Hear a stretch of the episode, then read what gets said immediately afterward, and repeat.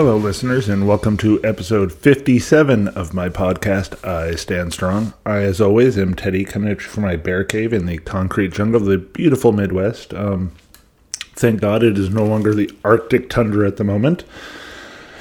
Uh, yeah, 57. Wow, here we go. Um, yeah, so today I decided to touch on a subject that has kind of been touched on multiple other times through various conversations, and that is some of my unpopular opinions. I don't know why I felt like talking about this one, but I did. Um, see, I have a lot of, uh, you know, opinions, which is kind of how the, the name of this podcast got, and how I got the name of this podcast, because I usually have some interesting opinions, and I have the tendency for some reason on when I really feel something, I'll say I stand strong on it. So um, I think I might have talked about this before, but anyways. Um, so yeah, today I'm going to talk about some of those unpopular opinions um, that sometimes do get me a little bit of heat with other pop culture fans. Um, yeah, once again, I you know, you know, these are just my opinions, and I, I fully acknowledge that I am in the minority on some of them. So, I guess let's let's get this started, huh? Okay, so for my first unpopular opinion, I am going to be tackling today. Um, I get a lot of heat for this, and I, you know, whatever it, and that is, I believe that Final Fantasy VII is a boring game. I do not think it's good. Um, I think the character, some of the character models are pretty cool. Um, Sephiroth is definitely an awesome character, but that game is boring it is dull. It is it just doesn't do anything for me. Um and this has gotten me a lot of like you know a lot of flack from people because you know because Final Fantasy VII has a very diehard community and I'm really happy it does. I'm happy it found an audience, but to me, it's just bad. Um, I don't like the character. Like the I remember playing it like when it first came out on PlayStation One um, on the PS1, I remember a friend's dad rented it and we played it for a little bit, and I'm just like, the characters were boring. They didn't, you know, like I shouldn't say boring. They, the characters just how to best describe it to me, okay, I, I, okay, admittedly, I didn't play a whole lot of it. I'll always get it, but I have watched playthroughs of it, and I do know the story of it. And it just like the characters just seem so bland to me compared to RPGs that really knew it seemed like they knew what they were doing, which is a shame because like I do like games in the Final Fantasy series. Like I really liked nine. Um, I think eight had some interesting characters, even though I still didn't even get into eight. Um, I think, in fact, come to think of it, I think the only Final Fantasy games I've ever played, like even halfway through, would be what is it? Final Fantasy. It was Final Fantasy two here, but it was Final Fantasy four in Japan, I believe it was. Um, and I played that one when they did like a, a, re, a re-release of on PS one, and it was one disc was Final Fantasy two and the other or four, two or four, whichever way you want to look at it, and the other one was Chrono Trigger. And I played a good chunk of Final Fantasy IV on that one. Um, but Final Fantasy VII, which was like my first experience with Final Fantasy games, like I don't know, I just I didn't find Cloud in any way gripping. I didn't feel find the story that it was presenting very interesting. Um, and while I enjoy the animation of Advent Final Fantasy VII Advent Children, the like movie sequel to the game, I didn't think it was a good story either. Um, I thought it had some amazing set pieces, and maybe that's what people really find great about Final Fantasy VII. Is maybe the set pieces are enough to get people through. Maybe other people find, you know, the characters more enthralling than I do. I just it just never sp- spoke to me. Um, so yeah, that I guess that's my first unpopular opinion that I'm going to tackle today. Is just Final Fantasy VII isn't a good game to me. Um, yeah, it just it just never never clicked with me, and I I don't understand the the love it gets. But once again, I'm I'm happy it has that love because you know for the sheer amount of time and money that is put into making a game, I'm really glad it finds an odd they find audiences. Because I hate to think all that work goes you know goes into you know gets put into something and then it just gets you know ignored. Um. So yeah, I mean, it's why is it so hard for me to put a finger on exactly everything about that game that just? I mean, given I will I will give credit to one thing. I am intrigued to play the remake where they make it more Kingdom Hearts combat style, but I still haven't checked it out. I mean, I've got it I got it on my PlayStation PS5, but I just never I just haven't downloaded it and tried it yet. I, I hope it will because I, I want to see I want to see what other people see in it. Um, you know, just just like I do with with music, I always am like I want to see what other people see in it. But at the same time, I also acknowledge it's okay to say something's just not for me. Um. So yeah, so that that is my first unpopular opinion. Final Fantasy VII to me is not a good game. Uh, okay, I, I might have tackled it like this. This one might have come up in conversations at different points in time on this podcast, but I am not hundred percent sure on that one. But I, I'm going to say it here, and and I will stand strong on my feelings on this, and that's that Batman Begins is the best of the Batman Nolan Batman movies, because to me Dark Knight and Dark Knight Rises aren't Batman movies. They are crime thrillers that just happen to have Batman in them. Um, the Batman Begins is the only true Batman movie Christopher Nolan made because I really feel like if you if you changed you took Batman out of Dark Knight and you changed Joker to some random psychopath, it's the same movie. It doesn't change anything.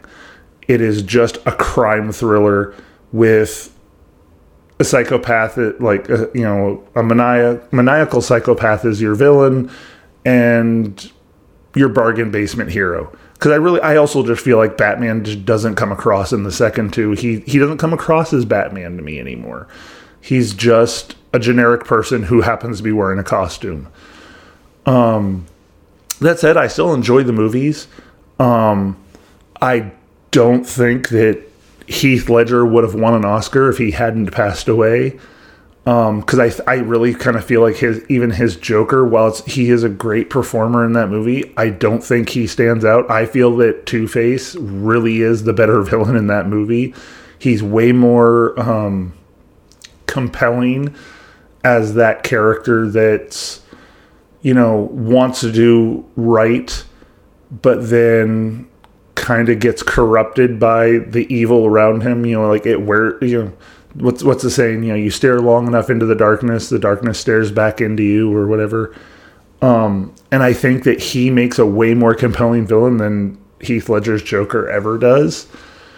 Um, still a shame that you know that that role consumed Heath Ledger to the point that he you know he essentially killed himself. You know, because of it. But yeah, Batman Begins is the only true Batman movie in that franchise to me. Um, I mean, I guess there's points, I guess, in Dark Knight and Dark Knight Rises where it feels somewhat Batman-ish, but I'd even go so far to say that the Batman with Robert Pattinson is a better Batman movie than Dark Knight or Dark Knight Rises. And I have my issues with with the the Batman as well because I feel like that movie goes a little longer than it needs to. But that's another stub another subject. Um yeah, I don't know. Maybe,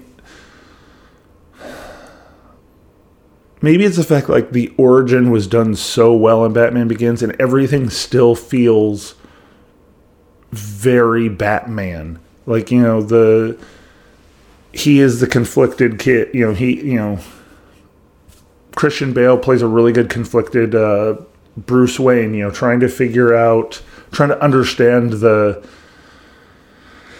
you know the the criminal lifestyle or whatever by traveling the world and essentially stealing from himself but um and then you know like honing himself and then you know he he finds the the league of shadows and you know sees a way he can use those things to kind of like better his his city and stop this corruption or try to stop the corruption that's like festering at the heart of it um and it, it doesn't hurt that Liam Neeson just plays an awesome Ra's al Ghul. Of course, you know, you always have the argument of like, was he always Ra's al Ghul, or was he? Did he just take the name after the original one passed? Or you know, I tend to believe that he was always the true, you know, the the Ra's al Ghul, but he just used the Ken Watanabe character as like a figurehead to disguise his real position kind of thing. Um yeah, I mean, it even comes down to the fact like, you know, I think I don't think he ever well, he might make a comment to Catwoman in Dark Knight Rises about like, you know, no guns. Um but yeah, it's like, you know, he in in Batman Begins, I feel like it's just the only one that Nolan truly captured the full Batman experience. Um and don't get me wrong, like I said, I like those other two movies.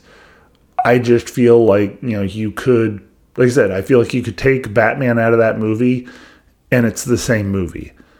Um, which is weird because I like the Indiana Jones movies, but if you take Indiana Jones out of those movies, nothing plays any differently. Um, and I love the joke about that kind of stuff.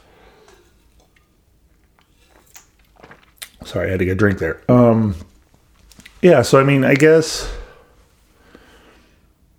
what Nolan did is awesome. And he did bring Batman to a, a you know, back to a, a, higher level, so to speak, in in movies. Because I mean, let's face it, everybody figured Batman was dead after Batman, Joel Schumacher's Batman and Robin. Um, yeah, I don't know. It's just like I feel like there's so many dropped, so much dropped potential or lost potential in the second and third ones of those. Like part of it being, you know, like why was Christopher Nolan okay with that voice that ba- Christian Bale was doing as Batman? Because it it gets ridiculous. I mean, it gets worse as the movies go on, given, but I don't know. Like you know, I will I will always just feel to me the first the Batman Begins is the best of the Nolan Batman movies. Uh yeah, I I really feel like that movie doesn't get I feel like Dark Knight wouldn't be as iconic as it was if Christian Bale hadn't passed away. And there's times where I feel like one of my favorite one of my favorite movies of all time, The Crow, I really feel sometimes that movie might not have become what it became would it find as big of an audience if Brandon Lee didn't die filming it? So yeah, that's I mean, if if you if you like you you think the Dark Knight is the best one, I'm happy for you. Just to me, not as good as Batman Begins. okay, moving forward. Um, yeah, let's go ahead and get this one out of the way as well. Uh, Walking Dead comics and TV show, crap. They're they're not good at all. Um, I remember I bought the compendium of the comics when it for like when people first started really really raving about it. I think it was just before the show was airing. Um, I finally read like got the comics and I got the compendium, which is like the first like thirty five or forty issues. I know it ends with them like with the end of the them holding up in the prison or excuse me prison. Um, and when I first read it, I was like, oh my god, this is really really good. You know, the characters are building. But by the end of that compendium, you really see that it's just this cycle. They, you know, the group finds a place to hold up that they think is safe. They're safe for a couple weeks. And then something happens, someone betrays them, or a new evil, or uh, you know a group of cannibals shows up or you know something happens and breaks the sanctity therefore they have to fight for a few someone does, uh, you know two or three people die and they move on to the next settlement. It just it was like and i didn't see the patterns the first time i read it because i was so kind of you know enthralled with it. But then it's like the more i started reading it the more i'm like okay no. And then like i remember i tried to go back and reread it thinking like man did i just what what did i you know what am i what do i need to read again here so i reread through it and it's like i got bored to tears within issues of restarting it because it's like when it was the first read, it, or may, maybe the best way to put it is the book was decent, but it just has no rereadability. It's just a stock story. Um, and then to hear like you know Robert all of Robert Kirkman's comments about oh well yeah I wanted to write a, a zombie story that never ended. Well, the problem is that's where all the talent comes from. You have to end it well. Um, and this this being said by a person who's a huge Stephen King fan and freely admits that a lot of Stephen King's books drop the ball at the end. Like they're really really good books, but the endings always seem to kind of have something a little wonky about them. But Robert Kirkman just is not a great writer. I don't I I don't see the like and, and trying to read some of his other stuff, like I don't see the talent. I don't see as much talent as a lot of people do. Um, maybe he's just not for me. Like you know, I can I can freely admit that there are there are art there are probably writers and artists that I like that other other comic readers are like I you know not for me, and that's fine. But I'm you know from my personal opinion, all the Walking Dead stuff is just trash. Um, I don't want to say trash because that mean that means it has like no value, but just not good. The, you know, they're the the repetitive cycle of the stories, um, and like really, the further you go, the less the characters really have any kind of like anything to really grab onto for me. They just become very stock characters. Um, given I've never read the Negan stuff, and I kind of want to like, I've almost wanted to try to push through just to get through the Negan stuff to see if that maybe changes my mind, because I think that Negan character sounds kind of cool, but at the same time, I don't, I can't bring myself to reread that stuff. And then getting to the TV show, I remember when they announced the TV show. Um, Tony and I were really excited about it, and we decided we were gonna like as the episodes came out. Since we were on weird schedules, it was like one day a week we'd get together and we'd watch the the latest episode. And I think we got through the first season, and I was kind of okay with it. It was it was decent. It was different, which I kind of liked, and I and they did some some weird. They made some weird choices in it, but it, it was working. And then you get to the second season. And yes, the second season was hurt because it had to go on a mid season hiatus because of a writer strike. I can't remember if it was a writer or an actor strike, but there was a strike going on in Hollywood uh, at that around that point in time. And so the second season, I remember like the whole a whole big chunk of that second se- the first half of that second season is devoted around the little girl going missing and the mother looking for the little girl. And then they get to uh was it Hershel's is that the name guy's name? Hershel? I think that's his name. Hershel's farm. And I saw where it was going to go before it went there that you know you were going to find out that this little girl that Rick was trying I think it was Rick was trying to protect and she ran away from him is like has been in the barn this whole time and she's a zombie and it just it was such a bad place to have to end this. And I kind of wonder, like, I have gone back and watched more episodes past that, and I think it has little moments that worked, but it's still just it's like you know you could when when Frank Darabont was there, I I felt like there was really someone trying to make it a compelling show.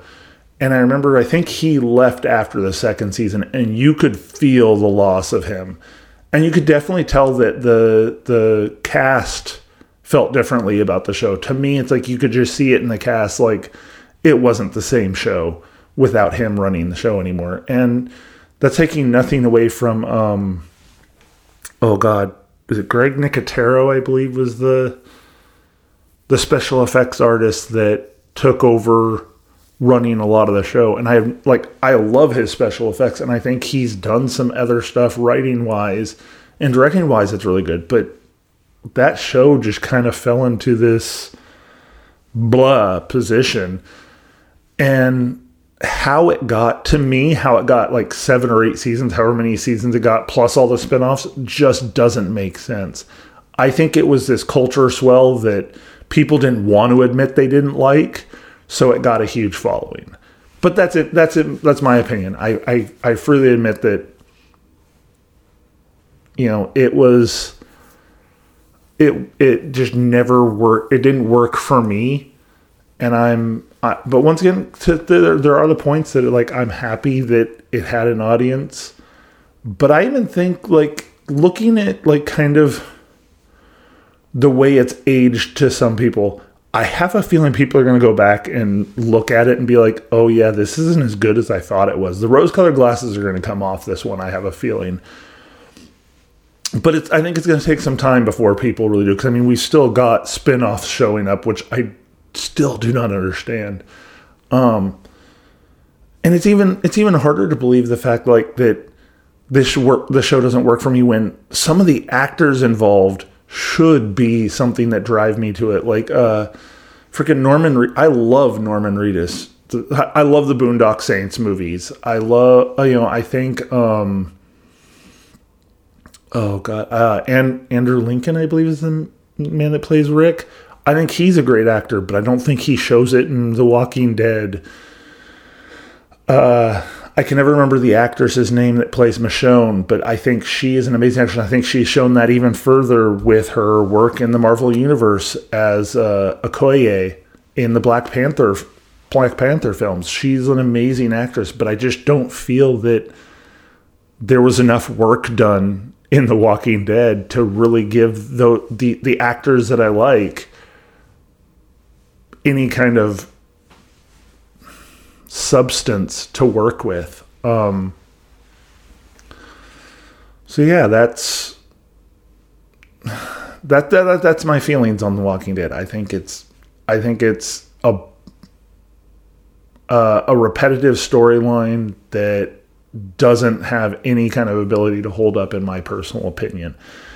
And I I, intri- I am intrigued to see down the line if the following it has does hold or if it becomes just another show lost to time where you know like people are like oh yeah I, I, I remember that show but it wasn't good in hindsight.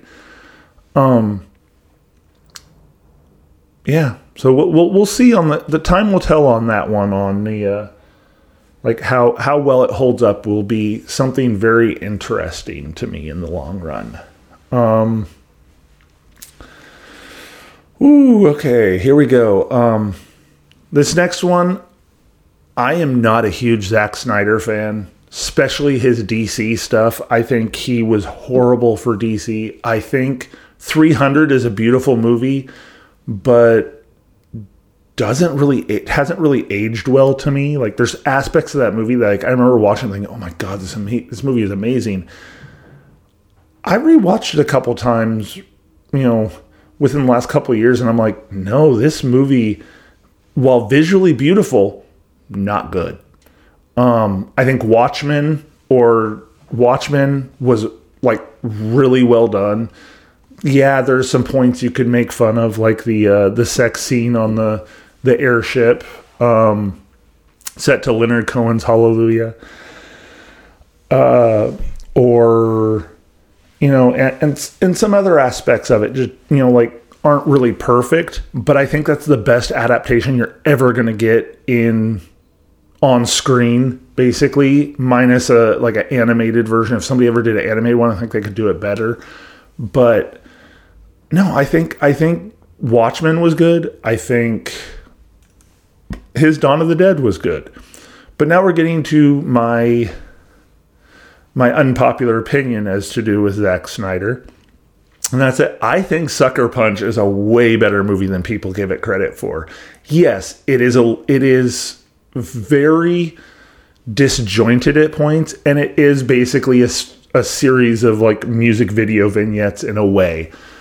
But if you watch that movie and you truly pay attention to it, you can gather the story of it. And it's an interesting story. And, but I, by no means am I saying it's a perfect movie. I will get that out of the way. I will not say it's perfect, but I think it's way better than a lot of people give it credit for. Visually, it is beautiful. I think it's acted really well, especially considering, you know, like a lot of the cast is, you know, up and coming actresses that really hadn't been anywhere. I mean, if you look back at that cast, it's actually pretty amazing. Because, you know, Carla Gugino, uh, Emily Browning, uh, Jena Malone, uh, oh God, I just uh, Jon Hamm has a really small part in it. Um, God, what Oscar Isaacs? That's what I was trying to think of. Oscar Isaacs plays a really good slimy dirtbag in the movie. I mean, it is it is way but to me it is way better than it than a lot of people give it credit for. But I don't fault people for not giving it a chance because it is to an extent it is style over substance. Um, but I like the movie. I think it's it was really well done, and I think it's it's proof to me that movie is proof to me that Zack Snyder as like a director of photography is amazing. Like he has an idea of how to film things, but as a director, he or as a writer, he needs to stay away from. He needs to put the pen down because I don't think he's the greatest writer. Is the problem? Um, you give him something with a good source material like 300, like uh, Watchmen. I think that's where he's going to stand out. But when you let him write it himself, that's where things fall apart. Man of Steel, beautiful movie. Had some great concepts when he was following actual lore. It's when he branched away from the lore that he started dropping the ball. Um, Batman v Superman was a train wreck. I will never think any any any way otherwise on that one, which is a shame because I think that you know Batman v Superman and Justice League really got like really did uh, both Henry Cavill and um, Ben Affleck dirty because I think that Henry Cavill was playing a really good Superman minus the choice minus some of the shit that was put on page for him by Zack Snyder. Same with Ben Affleck. I think he was a really good Bruce Wayne. I think he was a decent Batman. And if he had good writing team around him, I think it could have been, if there was a better writing for that Batman, I think he would be a little more respected as Batman. Um, so yeah, this this like I said, this one I know like a lot of people hate Sucker Punch. Me, I have fun with it. I watch it I don't watch it regularly, but I can still watch it. I own it. I have fun with it every time. I think every time I watch it, I find something a little bit more about it to the point that I've I've watched it enough that I've really really put the story together. And maybe that's the problem to some people is it's not it's not straightforward with the story. It's a you know because of the what like you know the the world within a world within a world kind of thing going on it does make it hard to follow exactly what's going on sometimes. But that's you know that's the same thing with Donnie Darko, and a lot of people love Donnie Darko, even though I think I and I I I own it on I think DVD because I checked it out, and the first time I watched that one I really liked it. But then I watched it again. I'm like, okay, it just doesn't hold up to repeat viewings to me. Where I know there's people that watch it and analyze it.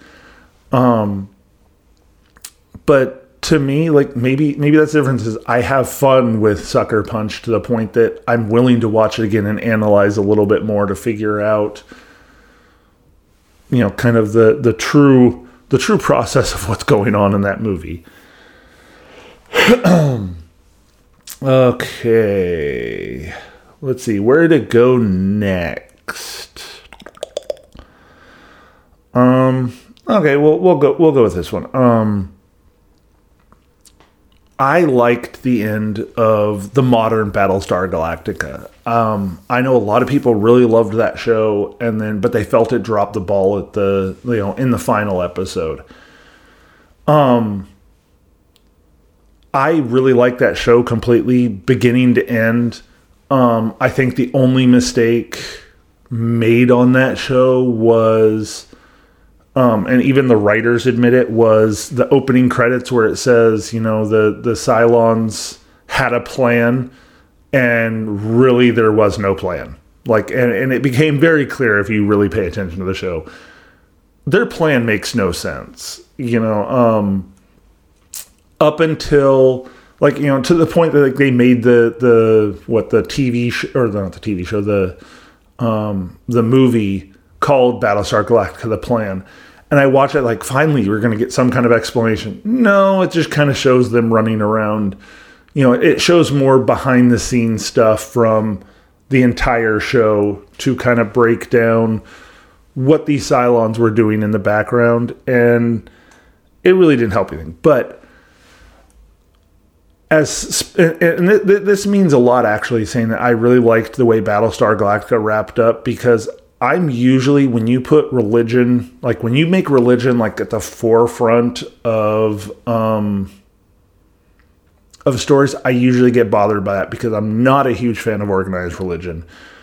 So the fact that like basically Battlestar Galactica at a certain point it makes the veer to really it's kind of a battle of the Cylons believing in one true God where um, the humans kind of they're they're more in the the belief system of the uh, polyth- polytheism, polytheism, or however you say the word. It's like multiple gods.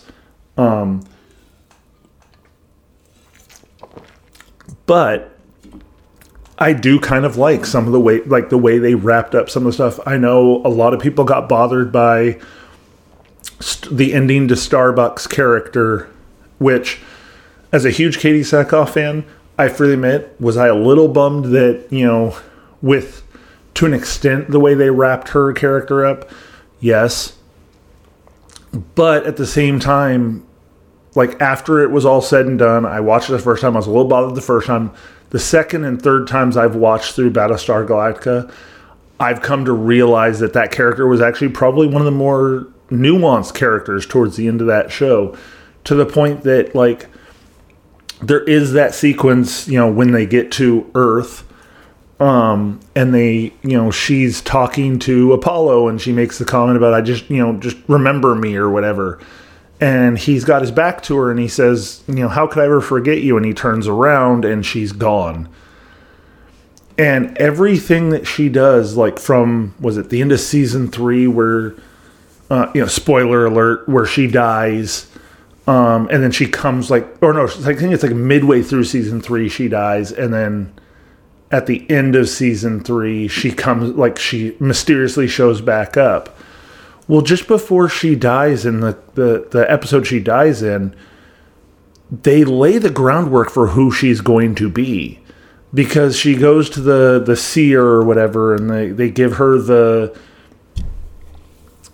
she like they have her pick like this totem thing and she picks one and she's like oh that's so and so and it's like an angel guaranteed to guide travelers to their destination. So they set the groundwork that basically i don't think she i think she was dead. She was basically just a ghost or an angel basically designed to be the person to get them to their ultimate goal to move you know move the world forward, so to move humanity forward, so to speak. Um, it's a little, I think, given all, I'll, I'll admit, it's a little bit uh, choppy when you get to the point. You know, they they get to Earth and it's uh, um, and it's like during like almost like primordial man times. They make reference like you know they see some like cavemen basically, and that was a little bit weird, but I don't know, like the more the more I watch the show, the more I've liked it, and I had no issues with anything they did in the fine the final uh, finale of that series. I think everything, like all the characters, kept to who they were. and that was important to me. You know, they didn't have any characters really like change, you know, drastically suddenly change who and what they were about um just to to fit a narrative they were trying to tell. They really made the narrative be told by these characters being always being who they are. Like no characters I mean, yes, you do have character arcs as far as like maybe learning more about themselves or facing um like facing their you know what's what's uh god i'm losing words right now having their challenge their beliefs challenged or something along those lines it's really interesting. But the characters on the whole don't really ha- have to like change much for the story to be what it is. And i liked that. Um and i feel like all the characters had a, a well there were a couple characters done dirty by that final season. Never mind. Because like uh I, I i was kind of upset with how anders ended up but at the same time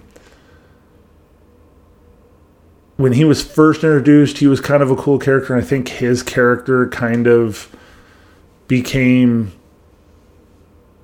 kind of like almost not needed at points. So I guess his his his wrap up was kind of you know it was kind of okay just because he was such a character that kind of felt you know felt like he wasn't it, he he didn't really serve a, a, a great purpose for the most part um so yeah I will I will go on the record and say that Battlestar Galactica has actually I, w- I would even go so far as to say it has one of my favorite endings in modern TV shows. And that's saying a lot because there's been a lot of shows that I've thought were really good and just dropped the ball on the last, you know, like really dropped it on the last hurdle. Um, so okay, yeah. So there, I guess that that one could, I guess, tie in straight into another TV show that I will I will defend, minus a couple a couple moments here and there, and that's that Smallville is a is probably one of the best Superman origin stories ever told.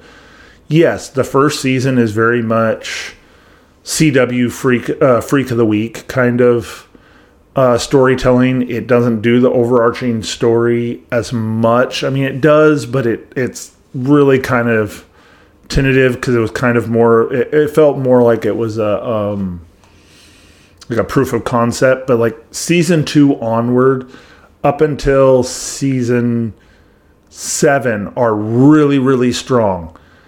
Um, and then season eight was kind of a, a mess. I feel because after season seven, the original showrunners left the show, and the people that took over seemed like with season eight, they just didn't know what they wanted to do. Um, they brought in the Doomsday storyline, but it wasn't a particularly good interpretation of the Doomsday storyline. Uh, by the end of season eight, they had killed off characters that were should have been important, and they realized they had made that mistake, so they tried to kind of like retcon it in really sloppy ways. So, like, season eight was probably the worst the show was because it just felt directionless and they made some decisions that they then had to fix in season 9 and season 10 that really had some sloppy fixes. Because like uh, uh, in season eight they kill off uh, Jimmy Olsen um, because because they could I guess. Maybe they wanted the shock value because um, yeah he gets killed by not Doomsday but Doomsday's human host which was another kind of weird uh, weird change to make like have Doomsday be this this this creature within a human host, so to speak. Um, they don't really satisfactorily explain that either, considering Doomsday was always kind of like a genetically created monster to stop Kryptonians and all this kind of stuff. From what I remember of the true Doomsday origin, Where this, it's like he's like a paramedic, played by a really good actor, Sam Witwer. I think he's a great. I think he's a great actor who plays the character. But they really drop the book. So like he's a paramedic, but then he like has this old like essentially he's doomsday is within him. So I can't remember what triggers it, but like there's something that'll trigger it that'll like bring doomsday out of him, so to speak. Um yeah, it's just it's season eight was a jumbled mess, and then season nine they had to try to fix a lot of that. Um, and by season ten, I feel like they really got it back on track just in time to wrap it up, even if some aspects of season 10 were still like you know like I I don't I don't agree with their their decision to do Darkseid. I thought Darkseid was kind of a a weird choice for the final like overarching villain of a season. Especially when, you know, if you're going to do Darkseid, commit to doing him. Don't just do like a you know, they, they kind of pulled a similar thing to like the way Fantastic Four Rise of the Silver Surfer did for Galactus, where it's like they're not giving him a true form really. It's kind of more of this from what I remember, Darkseid is pretty much just like this shadow creature with red glowing eyes that can like burst into a, a group of crows or something like that.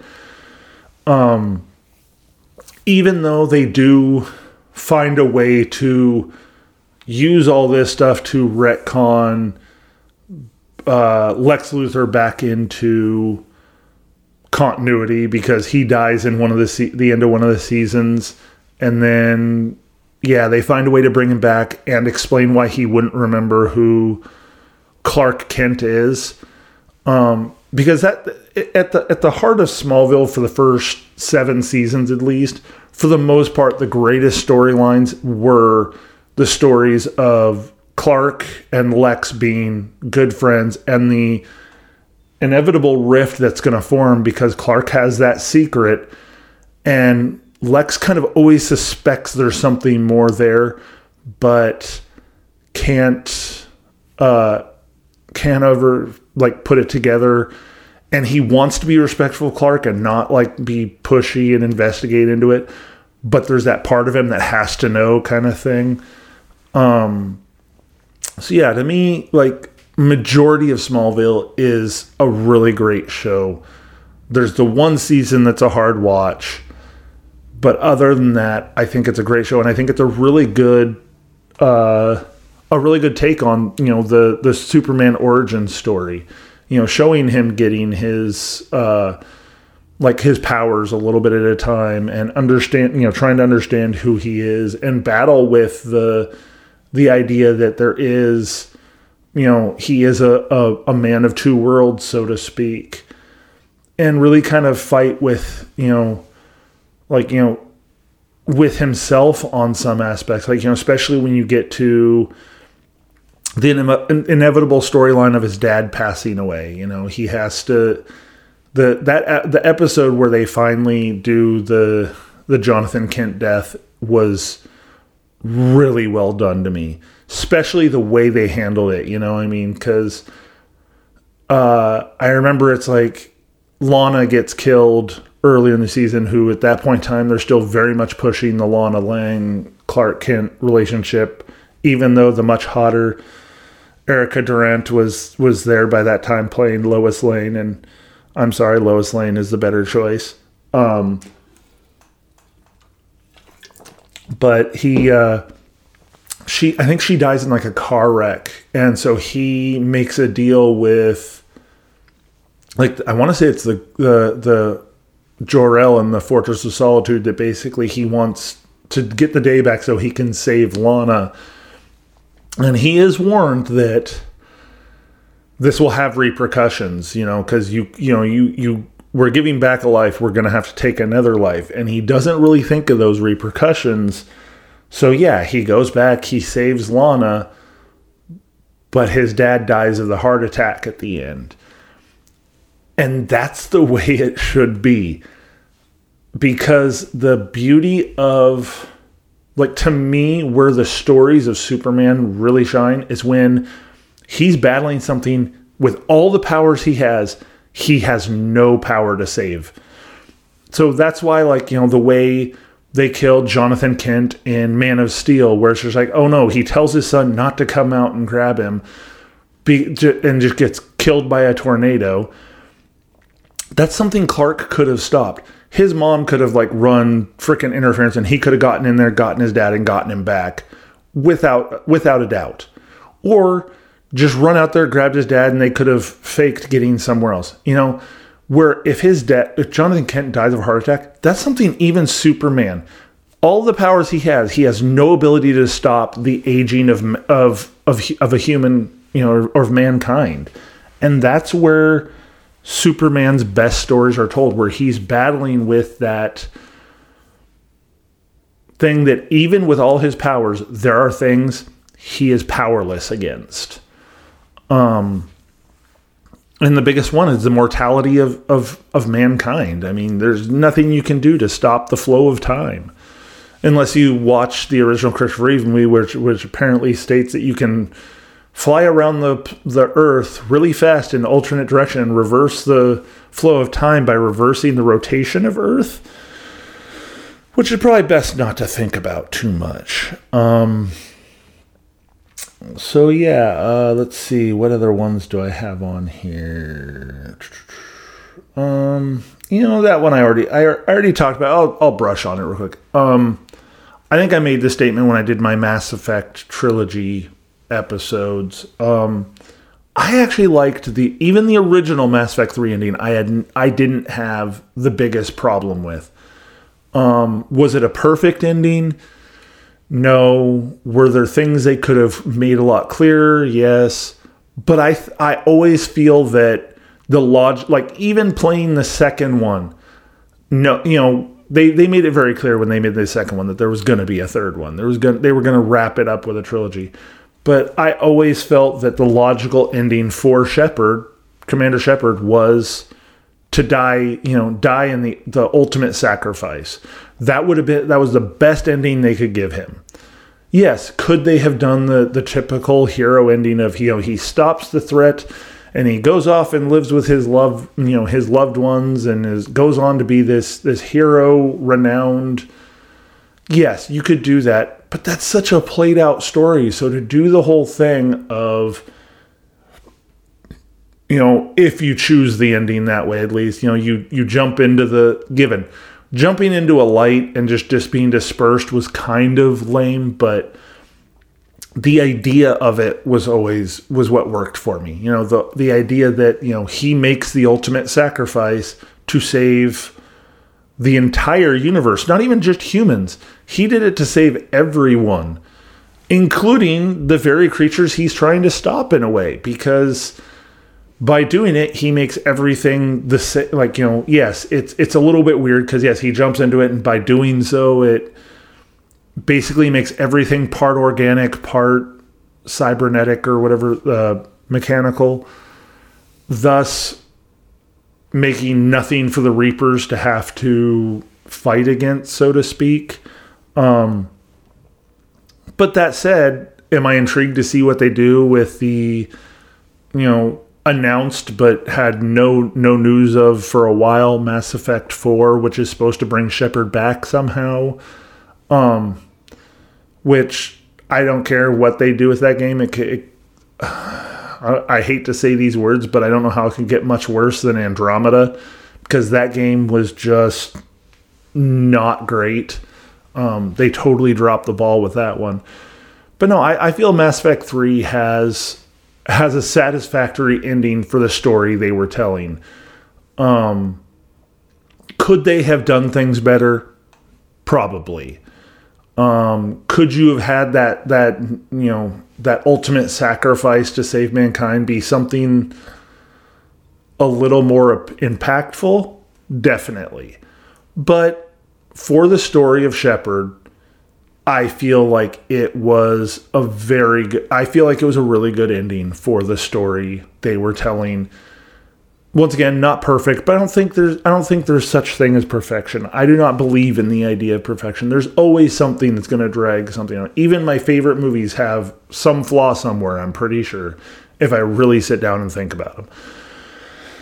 so yeah, so Mass Effect 3 not as bad as some people are making given was it completely made better by the Citadel DLC and the what I can't remember what they called the the free patch they downloaded that just basically added more to the end cutscene.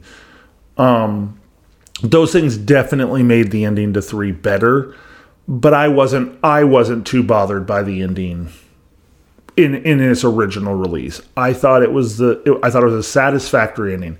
Like I said, not perfect. I would never say it was a perfect ending, but it was a satisfactory ending to me. Um yeah. And I think that's probably where I'm going to wrap it up today cuz the last one I, I was going to put on here, I don't know if I want to put out there right now. Um because I kind of want to do some research on that one. I wrote it down, and this is this one's been workshop for a while now. So I put it out there, and it's but I need to do some research before I go for it. So I, you might get another. Who knows? Down the line, you might get another episode of me just airing my unpopular opinions because I've probably got a lot more if I think about it. So with that I will say, thank you for listening. Thanks to everybody who supports me in this glorious adventure of mine that is this podcast. Um, if you want to get a hold of me and tell me how bad my unpopular opinions are, or you want to tell me that I'm, you know, you want to a- agree with me, I'd be shocked if I get any of those. But you can reach me at standstrongcast at gmail.com.